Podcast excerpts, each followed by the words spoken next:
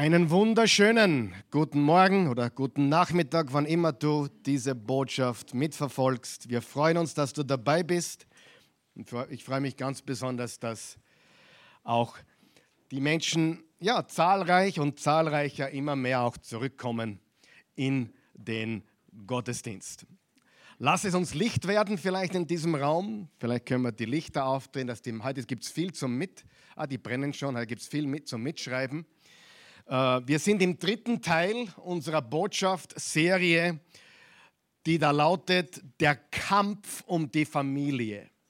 Und ich habe es ganz bewusst Kampf oder Kämpfen genannt, weil es ganz wichtig ist, dass wir verstehen, erstens einmal sind wir in einem geistlichen Kampf und zweitens einmal geschieht nichts zufällig eine glückliche Ehe oder eine erfolgreiche Beziehung oder eine großartige Familie passiert nicht zufällig. Ist uns das klar? Zufällig, das Beste, was du zufällig kriegst, ist Durchschnitt. Das ist das Beste. Und alles andere ist natürlich abwärts steigend, wenn wir es dem Zufall überlassen. Und Gott sei Dank brauchen wir es nicht dem Zufall überlassen. Wir können tatsächlich absichtlich handeln, aber wir müssen auch verstehen, und darum ging es die letzten beiden Botschaften, dass es Mächte gibt, dass es Kräfte gibt in dieser finsteren Welt, dass der Gott dieses Weltsystems, der nicht unser großer Gott ist, der größer ist als alles andere, sondern der Gott des Weltsystems, der Herrscher des Weltsystems, wird in der Bibel als Drache, als Schlange, als Satan, als Verführer, als Lügner bezeichnet. Und der ist aktiv in dieser Welt. Jesus hat ihn bereits besiegt und er wird auch zurück, zurückkommen, wiederkommen und alles so machen, wie er es begonnen hat, als er für uns am Kreuz gestorben ist. Also nicht zufällig, sondern absichtlich. Wer ist bereit, mit voller Absicht für die Familie zu kämpfen?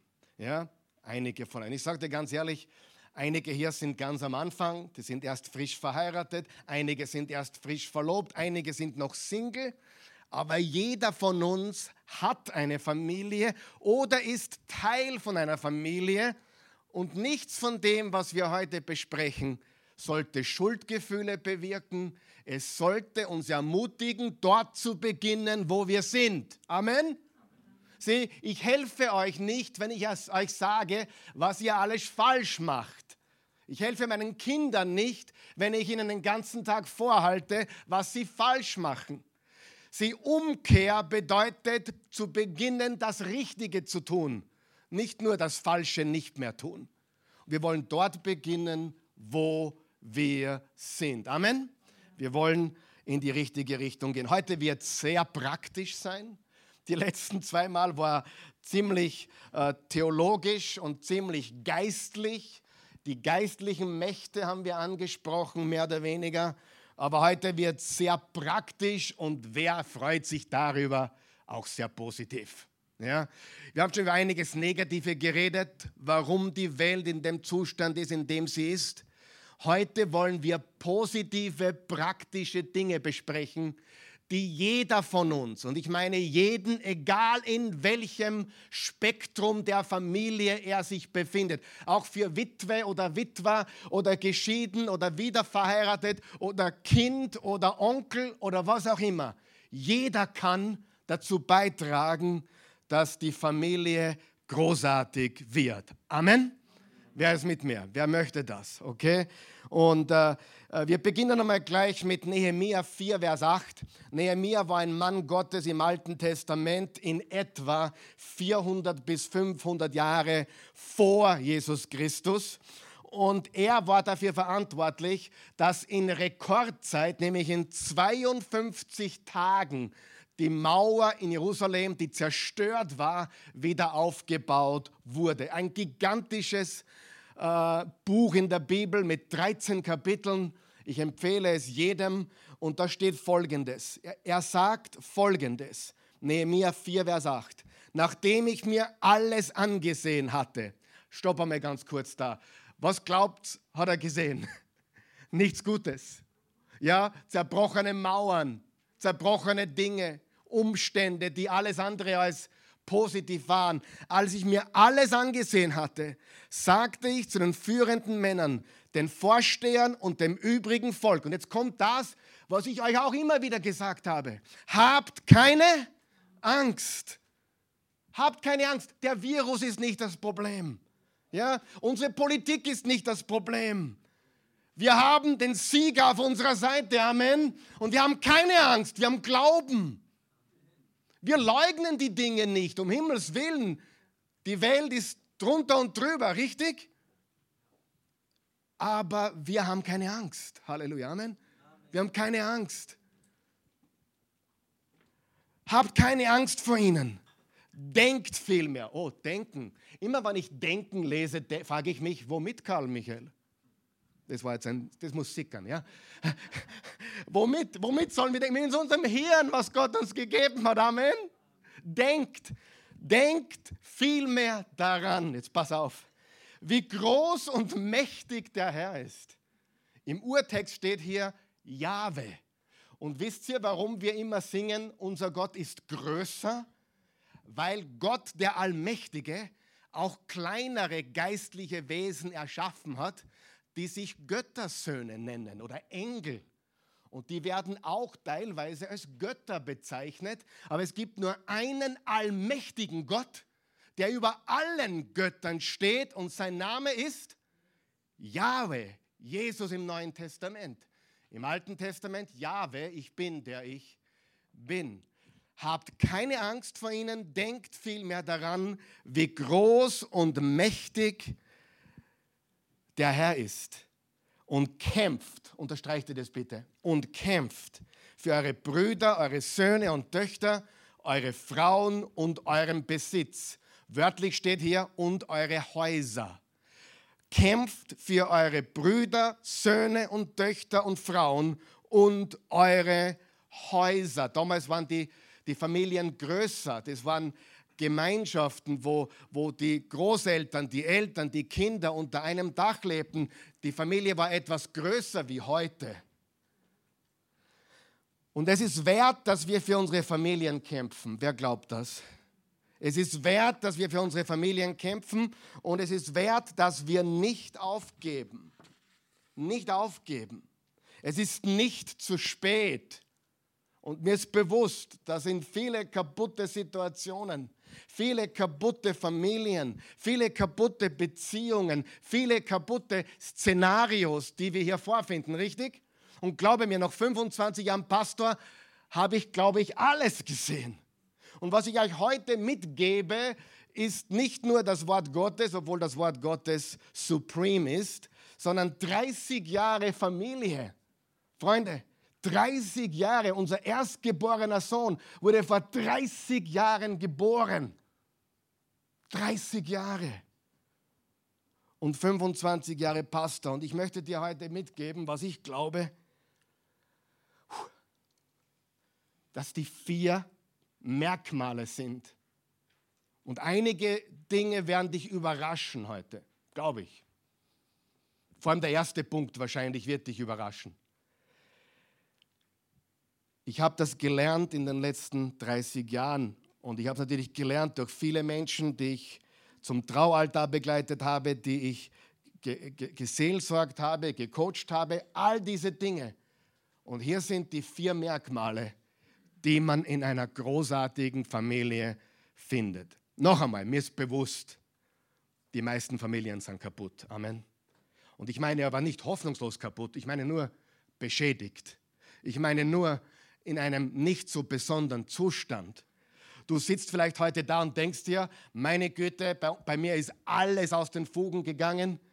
Ich bin ein Einzelfall. Nein, du bist leider die Mehrheit. Geschieden, leider die Mehrheit. Patchwork, leider die Mehrheit. Kinder irgendwo unter ferner liefen, leider die Mehrheit. Sind wir da? Und deswegen wollen wir kämpfen. Amen, sind wir noch wach?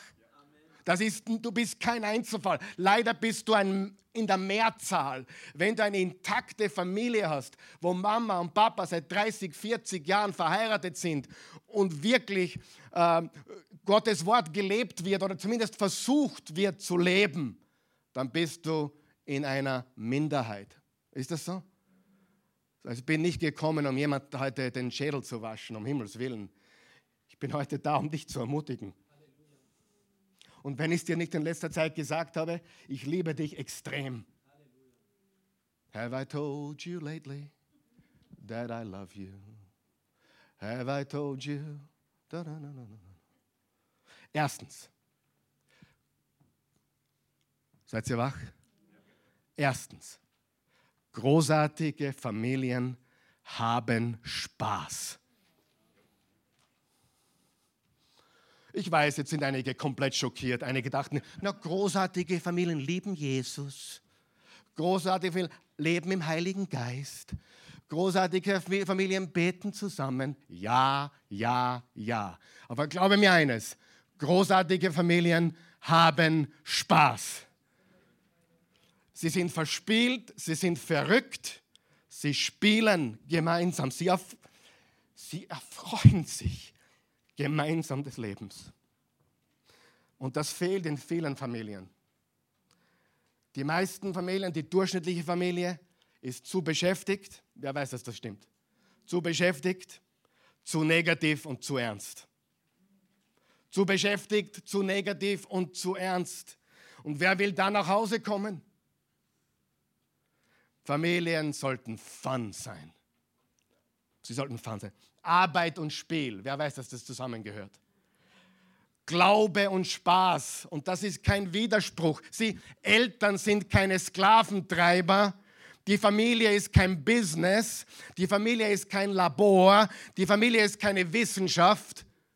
Warum ist keine Wissenschaft? Weil egal wie du es wenden und drehst, es gibt keine perfekte.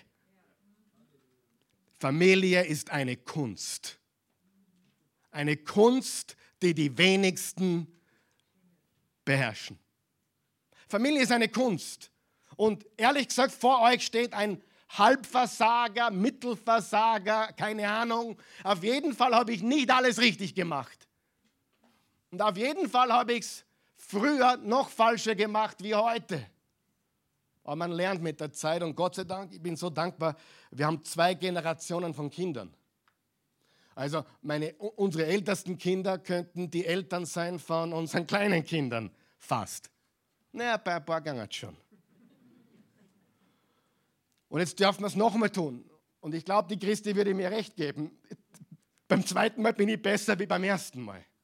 Ist das nicht gut? Ist das nicht schön? Aber leider, wenn man jung ist und glaubt, alles zu wissen und perfekt sein will und alles beweisen will, versucht nie jemandem was zu beweisen. Schon gar nicht deinem Papa oder deiner Mama. Und so wer, ich werde nie so werden wie der Papa. Sag das nie, du wiederholst das Ganze. 100 Pro. Konzentriere dich auf das, was du willst, nicht das, was du nicht willst. Sei fokussiert auf das Ziel, nicht wo du nicht hin willst.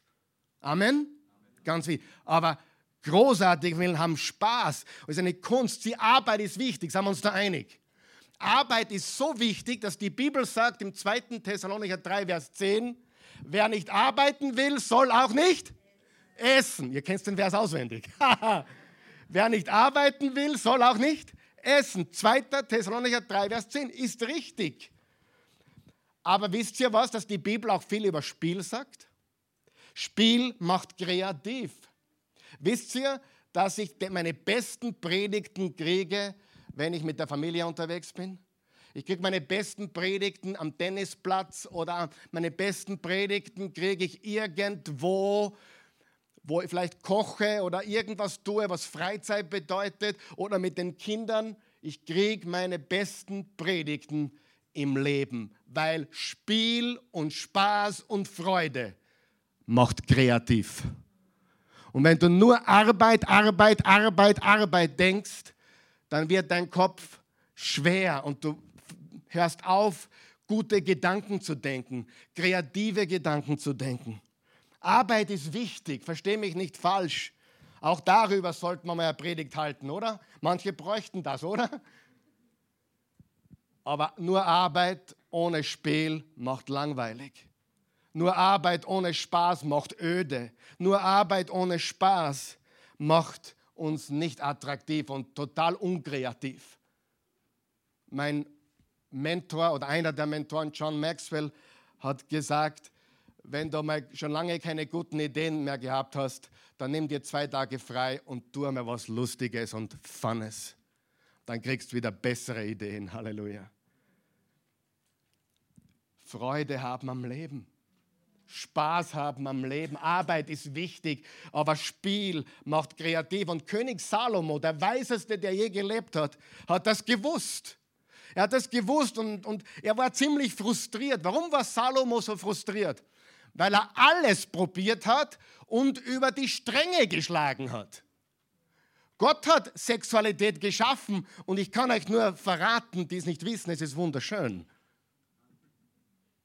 Aber wenn du 900 Frauen brauchst, weil 800 nicht reichen, dann kommst du drauf, das macht dich alles nur leer. Leer. Und trotzdem sagt uns die Bibel, wir sollten Spaß haben, Freude haben und genießen das, was Gott uns geschenkt hat. Richtig? Lesen wir Prediger 8, Vers 15. Darum empfehle ich allen, schau, was er sagt. Darum empfehle ich allen, das Leben zu genießen. Steht in der Bibel. Denn es gibt für den Menschen nichts Besseres auf der Welt, als zu essen und zu trinken und fröhlich zu sein. Das wird ihn bei seiner Mühe begleiten, das kurze Leben hindurch, das Gott ihm gegeben hat. Kann man es übertreiben? Na, selbstverständlich. Man kann alles übertreiben. Und alles, was man übertreibt, wird zu einer Sucht oder negativ. Aber Gott will, und da vergisst du, Gott will, dass du Freude hast. Gott will, dass du das Leben genießt, dass, dass du fleißig bist, aber genauso das Leben mit deiner Frau, mit deinem Mann, mit deinen Kindern genießen tust. Und wir wissen schon lange, Kinder lernen spielerisch, oder wissen wir doch nicht? Sie lernen durch Spielen, das Spielerische. Und äh, wir, die Christi und ich mit unseren Kindern, was wir gerne tun, ist, wir besuchen Spielplätze. Äh, die Christi kennt jeden Spielplatz in Mödling und Umgebung. Vielleicht sogar in ganz Wien. Wir besuchen Spielplätze. Wir haben immer Spielplätze besucht. Wir haben immer Parks besucht. Wir haben immer Burgen besucht oder Schlösser angeschaut. Wir haben Ausflüge gemacht und wir machen verrückte Sachen. Wir sind sehr spontan sogar. Aber wir leben das Leben. Ist das Leben hart? Ja, es ist hart. Aber wir können das Leben gleichzeitig lieben und genießen, was unser Herr und Meister uns geschenkt hat. Großartige Familien beherrschen die Kunst, Spaß zu haben. Auch wenn es schwierig ist. Freude zueinander zu genießen. Im 1. Timotheus 6, Vers 17 steht, ermahne die, die nach den Maßstäben dieser Welt reich sind, nicht überheblich zu sein. Ist Gott gegen reich sein? Nein. Wogegen ist er? Überheblich sein. Und ihre Hoffnung nicht auf, un, auf den unsicheren Reichtum zu setzen, sondern auf Gott, auf Jesus Christus. Denn Gott gibt uns, jetzt pass auf, Gott gibt uns alles reichlich, was wir brauchen. Nicht alles, was wir wollen, aber alles, was wir brauchen. Und wir dürfen es genießen. Und wenn du nicht genießen tust in Österreich, dann kann ich dir verraten, dann schaffst du das nirgends. Ganz ehrlich. Darauf muss ich trinken, weil das war wirklich gut. Ja? Das schaffst du sonst nirgends. Und wer weiß, man kann es überall schaffen. Man kann es überall schaffen, man kann Freude haben im Herrn, egal ob man in Nordkorea lebt, da ist sicher hart, ganz hart, oder in Österreich. Man kann Freude haben am Herrn und man kann die Liebe zueinander genießen. Man kann Spaß miteinander haben. Und im Prediger 11, Vers 8 steht, freu dich über jedes neue Jahr, das du erleben darfst. Wer von euch weiß, wir wissen nicht, wann es vorbei ist. Wer ist froh darüber? Wir wissen nicht, wann es vorbei ist. Es könnte morgen vorbei sein. Es könnte heute noch vorbei sein. Wir wissen es nicht. Auf jeden Fall bitte, warte nicht auf die Pension. Ich kenne ein paar so Leute, die haben alles auf die Pension. Pension, in der Pension, in der Pension, in der Pension. Was ist eigentlich die Pension? Ich schlafe im Hotel lieber als in der Pension. Spaß, ein bisschen Spaß muss sein. Pension. Und dann in der Pension mache ich alles, was mir Spaß macht oder Freude macht. Dann genieße ich das Leben. Ja, ab 65. Na, Prost und Mahlzeit.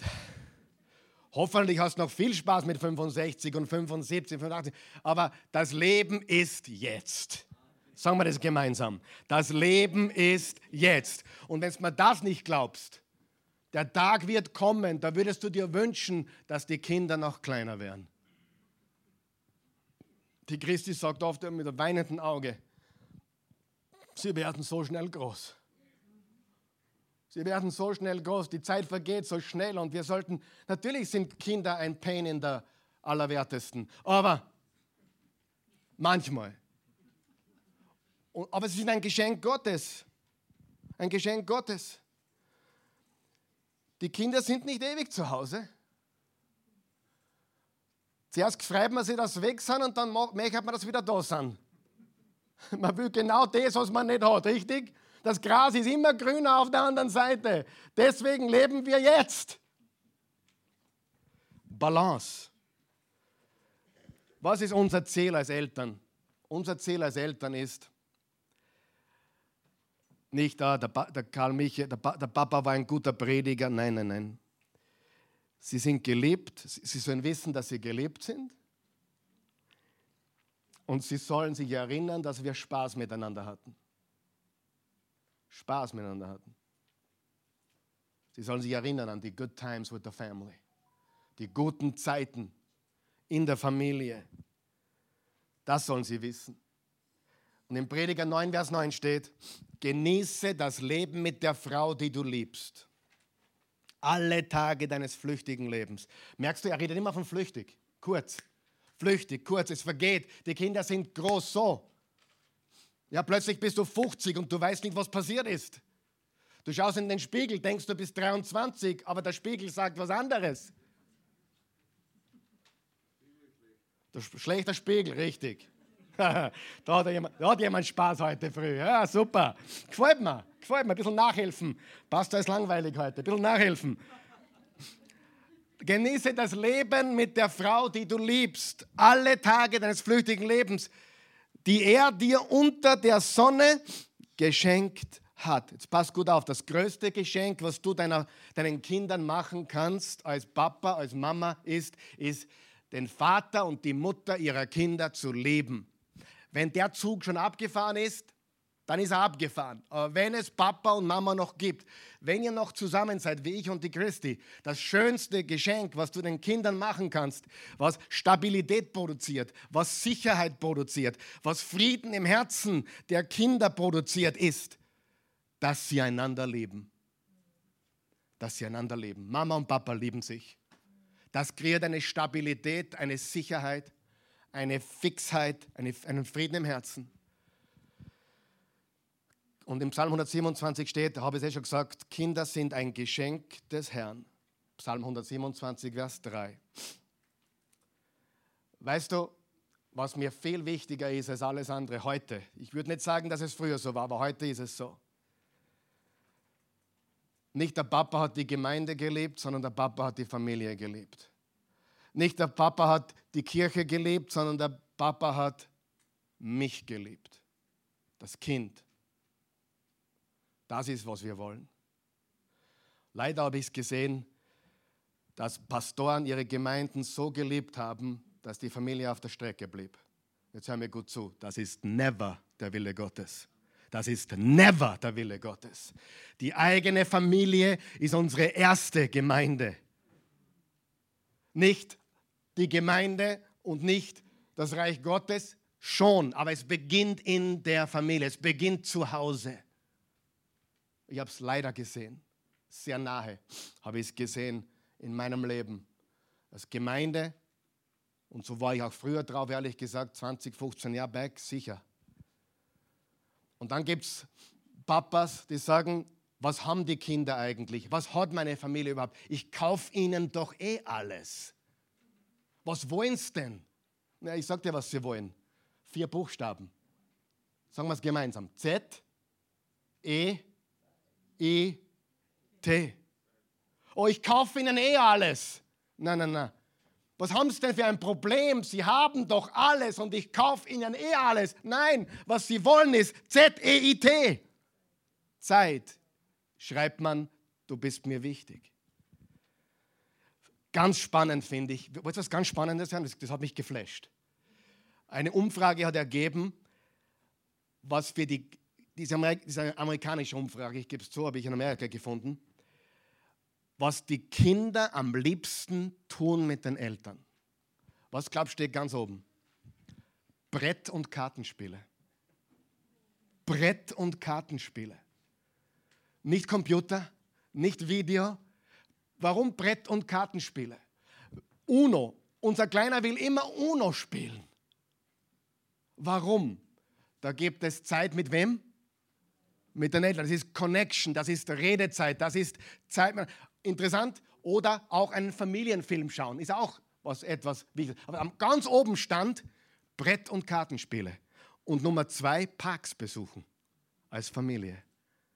Also irgendwo hinfahren und ans Grüne oder am Park. Das waren die Top zwei, was Kinder gefragt wurden, was sie sich am meisten wünschen in der Familie. Ist das nicht gigantisch? Als Aktivität. Nicht Computer, nicht Video, sondern altmodische Brett- und Kartenspiele und Parks besuchen. Why is that? Warum? Weil dort verbringt man Zeit miteinander. Ist das nicht wichtig? Das ist so gewaltig. So gewaltig. Einer meiner Lieblings, ich habe viele von ihnen, einer meiner, einer von vielen Pastoren, die ich lese, der ist schon lange verstorben. Sein Name war A.W. Tozer, also Aiden Wilson Tozer. Er ist relativ früh gestorben, er ist, glaube ich, kaum 70 geworden. Äh, er war ein mächtiger Mann Gottes, aber er hat wenig Zeit für die Familie gehabt.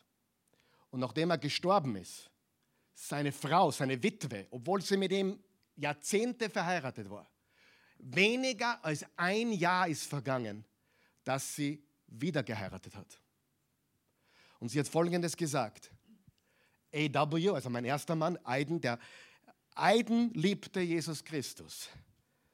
Leonard, mein neuer Mann, liebt mich. Ist es wichtig, Jesus Christus zu lieben? Aber muss es auf Kosten der Familie gehen? Never.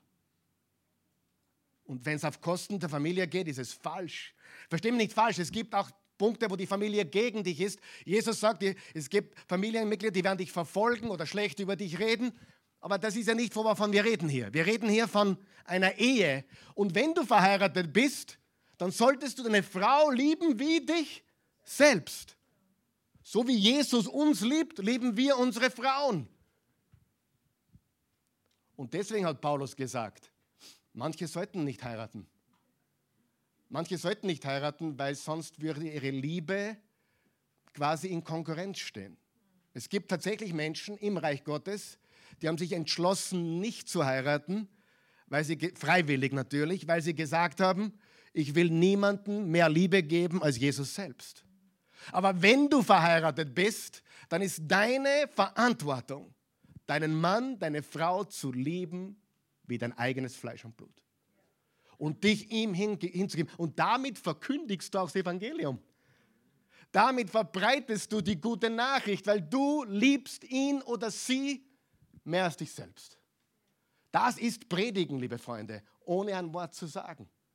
Und die Kinder, natürlich, die lieben es, wenn die Eltern sich lieben, oder nicht? Seid ihr mit mir heute? Ist ganz wichtig. Hat es praktisch? Wem hilft es? Ja?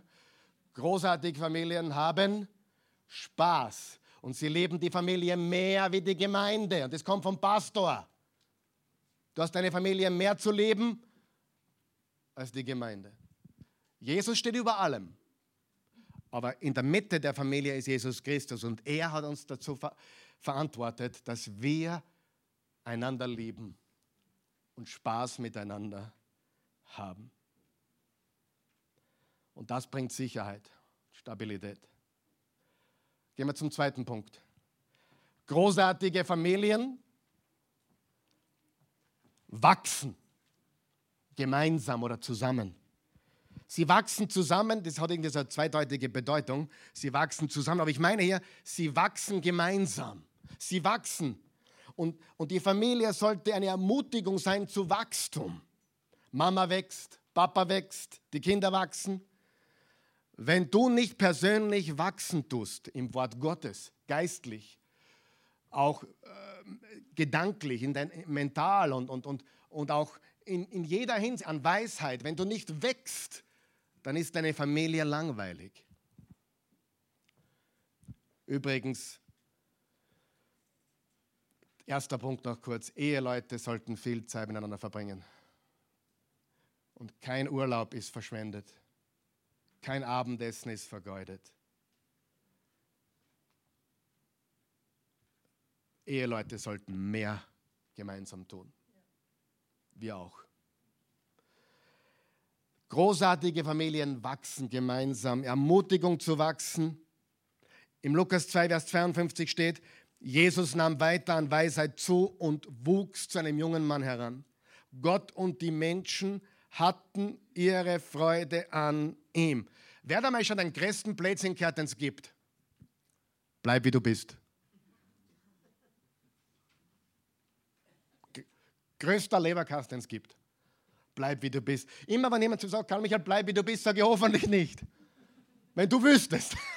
wenn du wüsstest. Nein, nein. Karl Michael, bitte bleib nicht wie du bist. Wachse, gedeihe, verändere dich. Halleluja. Was lernen wir in der Familie? Sollten wir in der Familie wachsen? Sollten Kinder heranreifen? Sollten, sollte Mama und Papa auch reifen? Mein Sohn, der Raphael, hat was Cooles gesagt vor circa einem Jahr. Er hat mich angeschaut und hat gesagt, es war bei uns zu Hause, er hat gesagt, ich glaube, die letzten paar Jahre sind wir alle ziemlich reifer geworden. Das hat er auf mich bezogen. Aber wir sind alle reifer geworden. Da habe ich einen Fehler gemacht, habe mich entschuldigt und er schaute mich an. Ich glaube, die letzten Jahre sind wir alle reifer geworden. Das sagt dir dein 20-jähriger Sohn. Und recht hat er, wir sind alle wirklich gereift. Ich bin nicht mehr der Mann, den die Christi geheiratet hat. Gott sei Dank. Blöd war's. Ich meine, die, Mu die Muskeln waren schon cool. Sixpack, Waschbrett, Waschbär, Waschbrett, Waschbär. ja, so schnell kommt man vom Waschbrett zum Waschbär. Aber Waschbärbauch. Aber wir wachsen. Und was müssen wir in der Familie lernen? Und jetzt ist das Tragische. Wenn wir es in der eigenen Familie nicht lernen, lernen wir es wahrscheinlich nie. Oder sehr schwer. Was wir zuerst lernen müssen, was, Mama, was Papa lernen muss, was Mama lernen muss, was die Kinder lernen müssen, was wir alle lernen müssen, was machen wir mit unseren Gefühlen? Unseren Gefühlen. Wie gehen wir mit unseren Gefühlen um? Wenn man das in der Familie nicht lernt, hat man sein Leben lang Probleme. Ja oder nein? Das musst du lernen. Wie gehe ich mit meinen Gefühlen? Gefühle sind nicht schlecht. Du musst sie nur erkennen, identifizieren und richtig mit ihnen umgehen. Dass dir eine fremde Frau oder ein fremder Mann einmal gefällt, ist normal. Du hast Augen. Ja? Aber wie gehe ich mit Gefühlen um? Was mache ich damit? Oh, hör auf zu weinen. So ein Blödsinn. Weinen, weine mit ihm, weine mit ihr, nicht hör auf zum Weinen. Außer es ist irgendeine Manipulation im Spiel, ja? Gibt es ja auch. Aber wenn jemand traurig ist, was hat Jesus gesagt? Weine mit den Weinenden. Weinen, ist schön, Weinen kommt von Gott. Gott. Jesus weinte. Oder im Johannes 11, Vers 35 steht, es gingen ihm die Augen über. Er weinte. Gefühle sind ja nicht schlecht. Gefühle müssen nur richtig kanalisiert werden. Es wird richtig damit umgegangen werden. Aber wo lernen wir das am besten? In der Familie. Richtig? Das nächste lernen wir ist auch, wie man mit Konflikten umgeht. Wie gehe ich mit Konflikten um? Wo lernt man das? Am besten in der Familie, richtig? Und einige von uns haben das nicht gelernt und daher haben sie heute Probleme, richtig? Sie, die Wahrheit ist, wenn es Probleme gibt, wenn es Konflikte gibt, bist du entweder ein Stinktier oder eine Schildkröte. Beides ist nicht so gut. Wenn, wenn das Stinktier in der Familie zornig ist, dann merkt es jeder. Ja?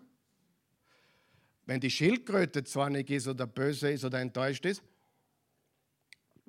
verzirkt sie sie ins eigene Haus, richtig? Zieht sich zurück. Und hier ist das mega coole, wollt ihr es wissen? Geheimnis des Lebens. 100% Quote. Stinktiere heiraten immer Schildkröten. Immer. Nicht? Fast immer.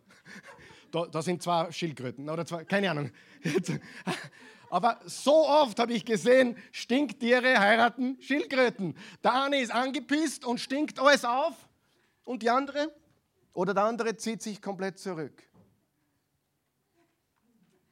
Schaut's nicht so. Es ist die Wahrheit, oder? Aber wie gehe ich mit Konflikten um? Das ist so wichtig, dass wir darüber reden, dass wir darüber sprechen. Großartige Familien wachsen zusammen.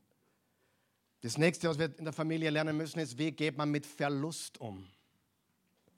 Wie trauert man? Wer hat schon gemerkt, das Leben ist voll mit Trauern, mit Verlusten. Wer weiß, im Leben gewinnt man nicht nur. Und wenn du gerade beim Gewinnen bist, wenn du gerade auf Überholspur bist, wenn du gerade glaubst, das Leben hat nur Überholspur in deinem Leben, vorsichtig, werd nicht überheblich. Es geht auch wieder runter im Leben. Leben geht rauf, runter, rauf, runter, rauf, runter. Aber was ist stabil? Der Herr ist mit uns. Wir haben keine Angst. Wir fürchten uns nicht. Seine Gnade ist neu jeden Morgen. Ich kann glücklich sein, wenn ich wenig habe. Ich kann glücklich sein, wenn ich viel habe. Ich kann Freude haben, wenn es gut rennt und ich kann Freude haben, wenn es schlecht rennt. Und ich weiß, nach dem Regen kommt auch wieder Sonnenschein. Und nach dem Sonnenschein kommt auch wieder Regen. Aber wo lernt man zu trauern? Hey, wenn der Hamster stirbt, sag nicht, war eh nur ein Rotz. Sondern nimm es ernst, wenn das Kind gerade den Hamster verloren hat. Ja, der kleine Willi ist gestorben. Lass uns den kleinen Willi beerdigen. Und lass uns den Kindern beibringen, was Trauer ist und dass Trauer wichtig ist. Trauerarbeit, Verarbeiten ist wichtig. Amen. Ganz wichtig. Jemand, der nur gewinnt, Kinder, die nur gewinnen, Kinder, die alles kriegen, ist das gut oder schlecht für sie? Schlecht. Ich wäre gerne Fußballtrainer geworden. Vielleicht wäre es noch. Kommt davon, wie gut ihr zu mir seid.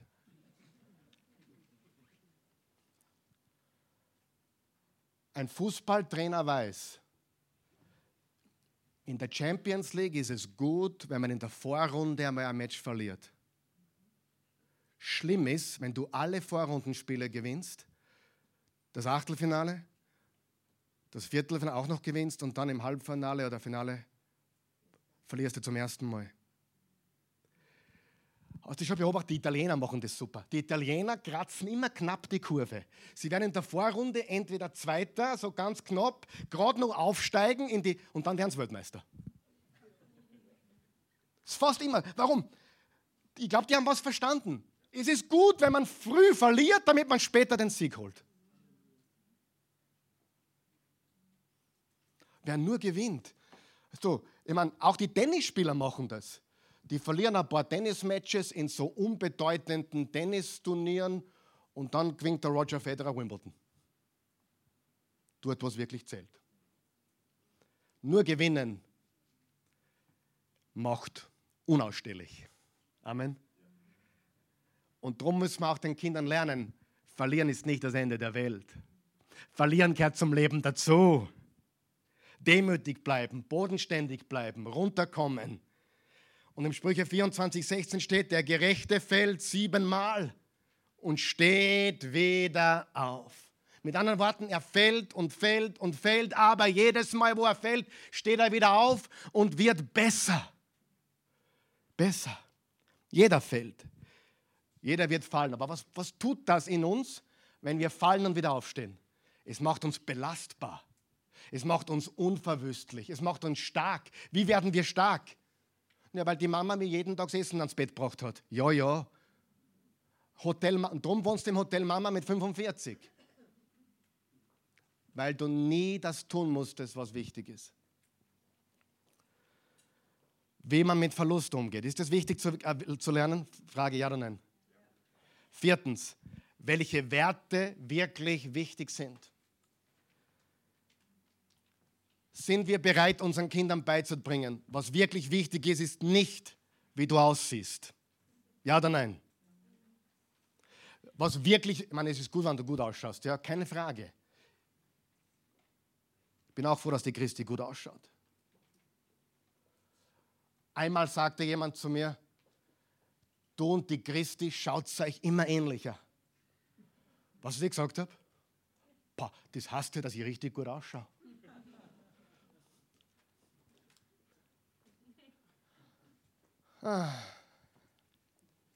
Welche Werte sind wichtig? Oh, welche Klamotten du anziehst. Was lernen sie in der Schule? Die richtigen Sneaker, die richtigen Hosen, die richtigen Leiberl, die richtigen Labels. Richtig? Wer weiß, dass das nicht wichtig ist? Nur einer weiß das. Wer weiß, dass das nicht wichtig ist? Überhaupt nicht wichtig und im Gegenteil. Ich habe sogar ein, ein Fable gegen Labels. Du wirst mich nie sehen mit einem Kleidungsstück mit einem Label. Nie. Und ich habe ein paar Kleidungsstücke, die haben ein Label und dann tue ich schauen, dass Sakko drüber geht. Ich mag es nicht. Ich, ich, ich identifiziere mich nicht mit Labels. Ich will gut ausschauen. Ich kaufe mir schöne Sachen.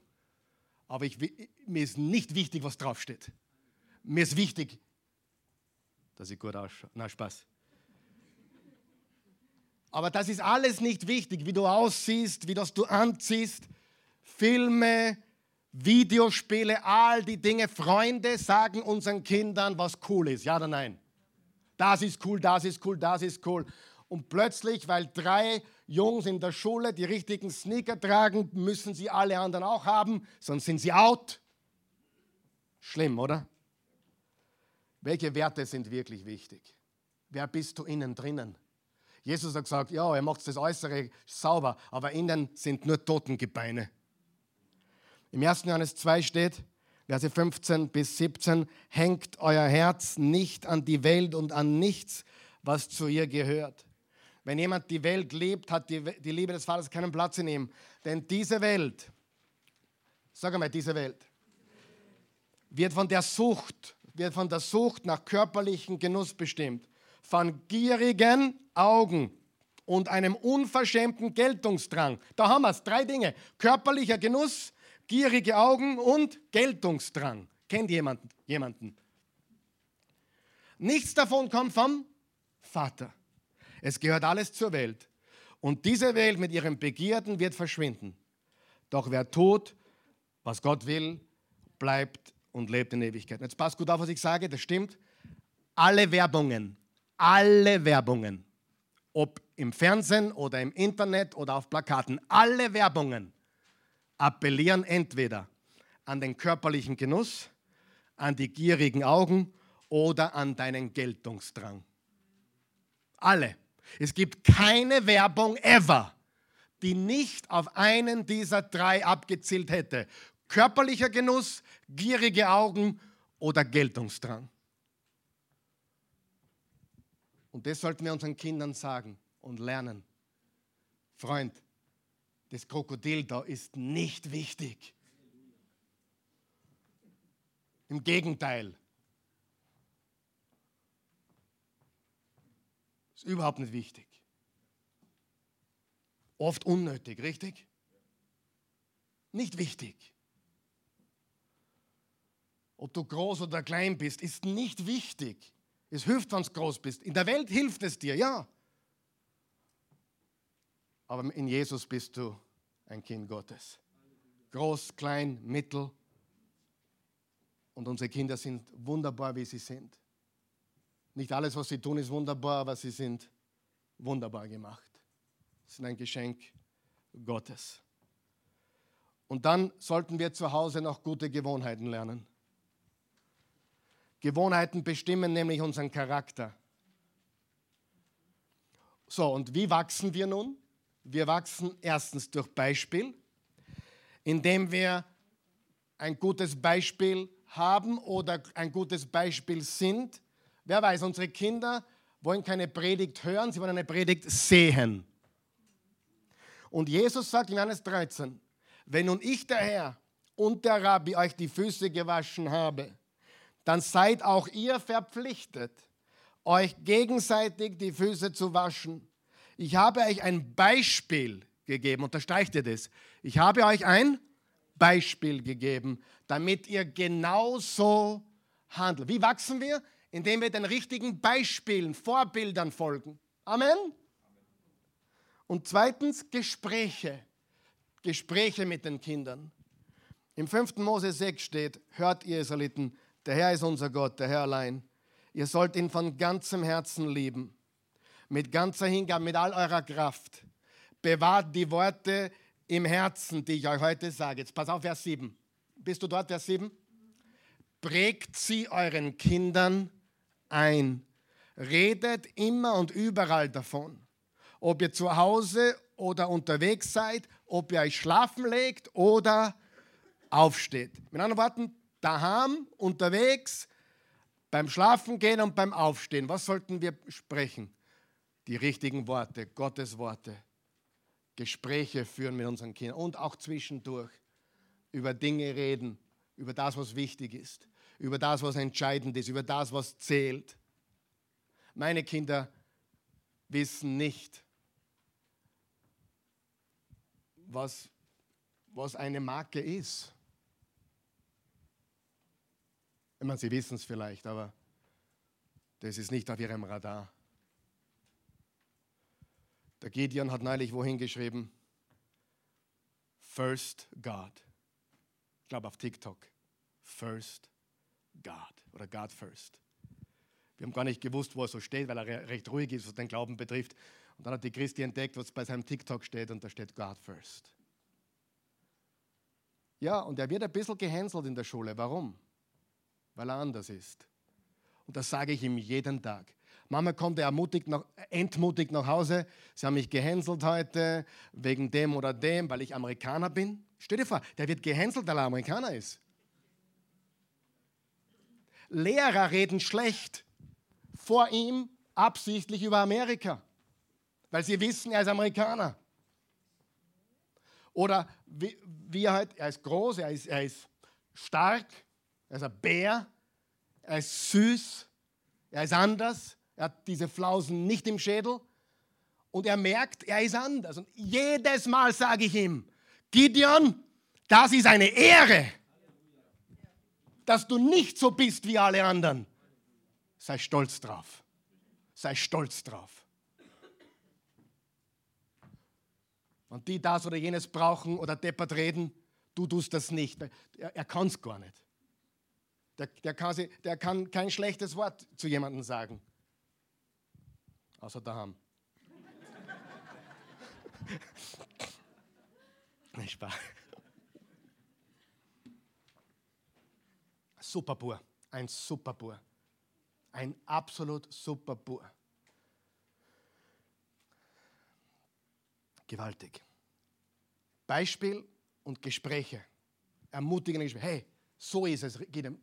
Macht nichts. Das ist eine Ehre. Ich war ein Außenseiter, sage ich immer. Ich war wirklich ein Außenseiter. Ich war klein. Sie haben zu mir gesagt, kurzer Ortswichter, kleiner, Pinsel. Das war mein, das war, ja, wir haben Pinsel nicht sagen können, Pinsel. Ich war ständig irgendwie, da kannte ich Jesus noch nicht so richtig persönlich, äh, in der Volksschule. Aber das hat schon wehgetan. Aber die Ermutigung zu Hause hat mir Kraft gegeben. Die Ermutigung zu Hause ist so wichtig. Drittens, ah, na, was funktioniert nicht? Zwei Sachen. Kritisieren funktioniert nicht. Kritisieren tut immer das Negative vergrößern. Und vergleichen funktioniert auch nicht. Hey, wenn du deine Frau mit, ein, mit einer anderen vergleichst, kannst du an die Scheidung denken. Vergleichen geht gar nicht. Aber die anderen Kinder oder die anderen Frauen oder die anderen Männer, oder, hör auf zu vergleichen. Es ist der Tod einer Beziehung. Amen. Drittens, jetzt muss ich Gas geben. Habt ihr schon Zeit, zehn Minuten? Habt ihr schon Hunger? Gar keinen Hunger, ja, ja. Du, ich hätte eine Milka-Schokolade in meinem Büro. ja, hey, wenn jemand eine Milka-Schokolade, ich hätte eine im Büro, gell? Ich habe schon zwei Rippen gegessen heute, aber.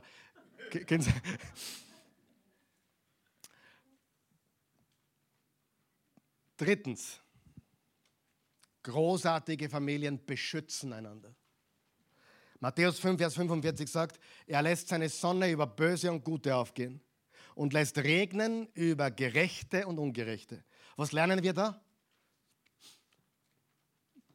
Gute Menschen erleben Stürme und schlechte Menschen erleben Stürme. Stürme treffen alle Menschen. Nicht, weil du ein schlechter Mensch bist. Amen.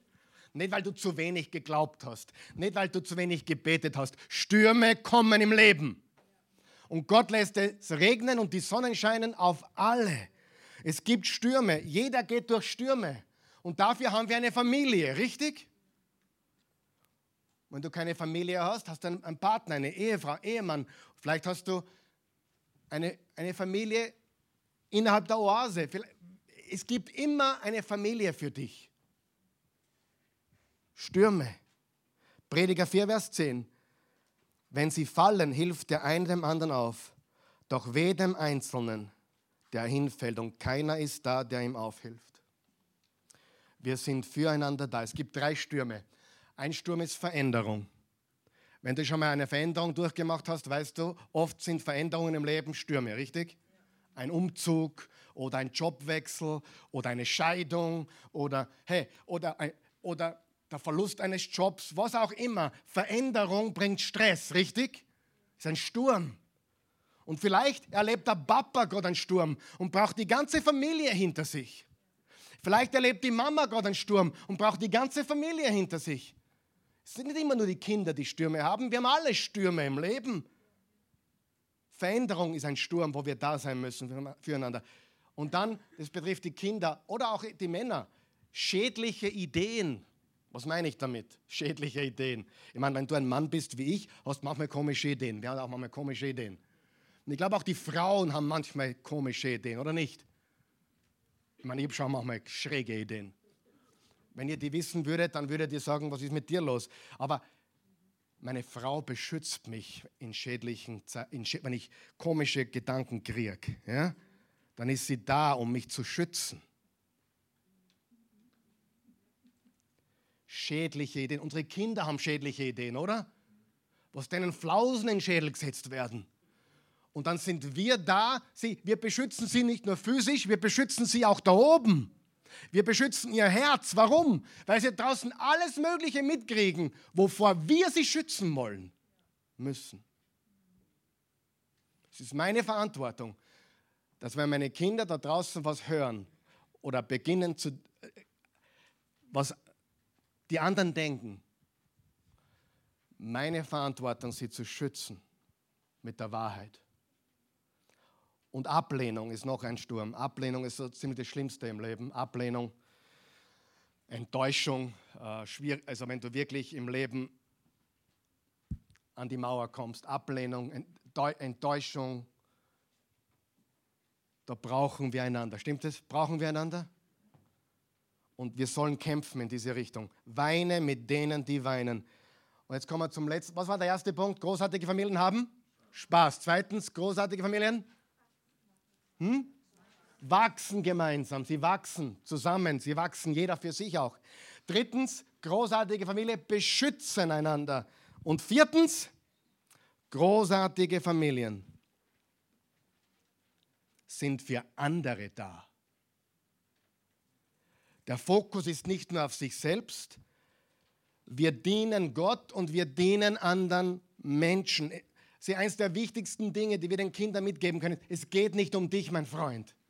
Wir haben eine Mission, wir haben einen Auftrag, wir sind da für die Welt, richtig? Und auch als Christen, wir sind da für die Welt. Auch die Gemeinde muss verstehen, die Oase ist nicht nur für sich selbst da, sondern dafür da, dass wir hinaustragen die Liebe Gottes. Großartige Familien sind für andere da. Es geht nicht um dich. Du wurdest Gideon, Samson, Raphael, Celeste, Gabriel, Solomon. Du wurdest geboren, um einen Unterschied zu machen im Leben anderer Menschen. Ich kann dir sagen, alle meine Kinder tun das. Alle. Sie sind Unterschiedmacher. Sie sind ein bisschen anders. Aber sie sind dort, wo sie sind, positive Unterschiedmacher. Manche mehr, manche weniger. Aber es ist wichtig. Im Hebräer 10, Vers 24 steht, und lasst uns aufeinander achten und uns gegenseitig zur Liebe und zu guten Taten anspornen. Und über Cornelius, im Apostelgeschichte wurde gesagt, er tat viel für die Armen und betete treu zu, äh, Gott. Er tat viel für wen? Für die Armen, für die, die weniger haben. Das, ich habe jetzt keine Zeit mehr, darauf näher einzugehen. Vielleicht hätte ich zwei Botschaften daraus machen sollen. Hat es jemand geholfen heute? Großartige Familien, erstens, haben Spaß. Großartige Familien wachsen miteinander, gemeinsam, zusammen, füreinander. Großartige Familien beschützen einander und großartige Familien sind für andere da. Sie, eine Familie, die nur für sich selbst da ist, die wird depressiv. Hauptsache unser Skiurlaub ist super, Hauptsache unser Urlaub ist super, Hauptsache uns geht super. Das ist ein Ticket in die Depression. Amen. Wir sind immer auch für andere da. Halleluja. So, und das Ganze ist natürlich nicht zufällig. Großartige Familien entstehen absichtlich. Es beginnt mit einer Entscheidung.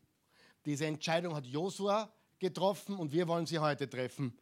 Im Josua 24, 15 steht, ich aber und meine Familie, wir wollen dem Herrn dienen.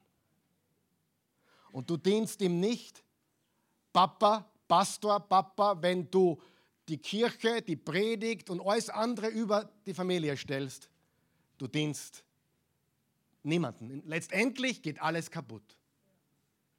Du musst deine Familie und deine Kinder über alles lieben. Aus der Liebe zu Jesus, natürlich, weil er ist Number One. Aber deine Zeit sollte mehr bei der Familie sein, wie bei den Aktivitäten, die du für die Gemeinde oder, oder für andere Menschen tust. Die sind auch wichtig. Aber lerne deine Familie zu genießen, deinen Mann zu genießen, deine Frau zu genießen, deine Eltern zu genießen, deine Geschwister zu genießen. Beginne das Leben zu leben mit deiner Familie. Amen. Halleluja. Ich aber und meine Familie wir wollen dem Herrn dienen. Ich lade euch ein, aufzustehen mit mir. Wir wollen noch beten. Vater im Himmel, du bist unser himmlischer Vater, du bist gütig, du bist gnädig, du bist erbarmend, du bist treu. Danke, dass du uns diese Dinge heute gelehrt hast, dass du uns heute aus deinem Wort wichtige Dinge gezeigt hast. Ja, wir dürfen Spaß haben. Wir dürfen als Familie Spaß haben. Wir, wir, wir sollen als Familie, als Menschen miteinander wachsen. Wir sollen einander beschützen und wir sollen für andere da sein. Vater im Himmel, ich bitte dich, dass du uns verzeihst, dort wo wir Fehler gemacht haben. Vergib uns unsere Schuld. Wie auch wir vergeben unseren Schuldigen. Wir vergeben unseren Eltern, wir vergeben unseren Geschwistern, wir vergeben unseren Kindern sogar. Wir vergeben und wir, wir ziehen heute einen Strich und sagen, okay, it is what it is, es ist, was es ist. Und hier beginnen wir jetzt.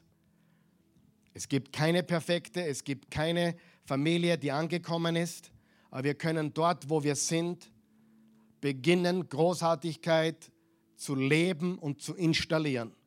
Und das wollen wir tun. Herr Jesus, wir loben und preisen dich. Wenn du willst, hebe eine Hand in den Himmel. Wenn du willst. Herr Jesus, ich lobe und preise dich. Ich danke dir für diese Menschen hier. Ich danke dir für die Menschen zu Hause. Und danke, dass du uns eine Familie geschenkt hast, dass du uns Menschen geschenkt hast um uns herum. Und wir bitten dich, dass du uns hilfst, großartig zu leben, in deiner Liebe zu leben wir wollen dir alle Ehre geben. Du bist unser liebender Vater im Himmel.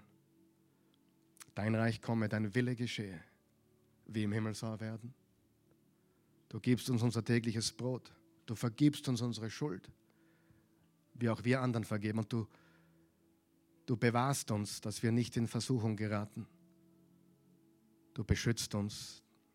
Dein ist das Reich und die Kraft und die Herrlichkeit in Ewigkeit. Amen.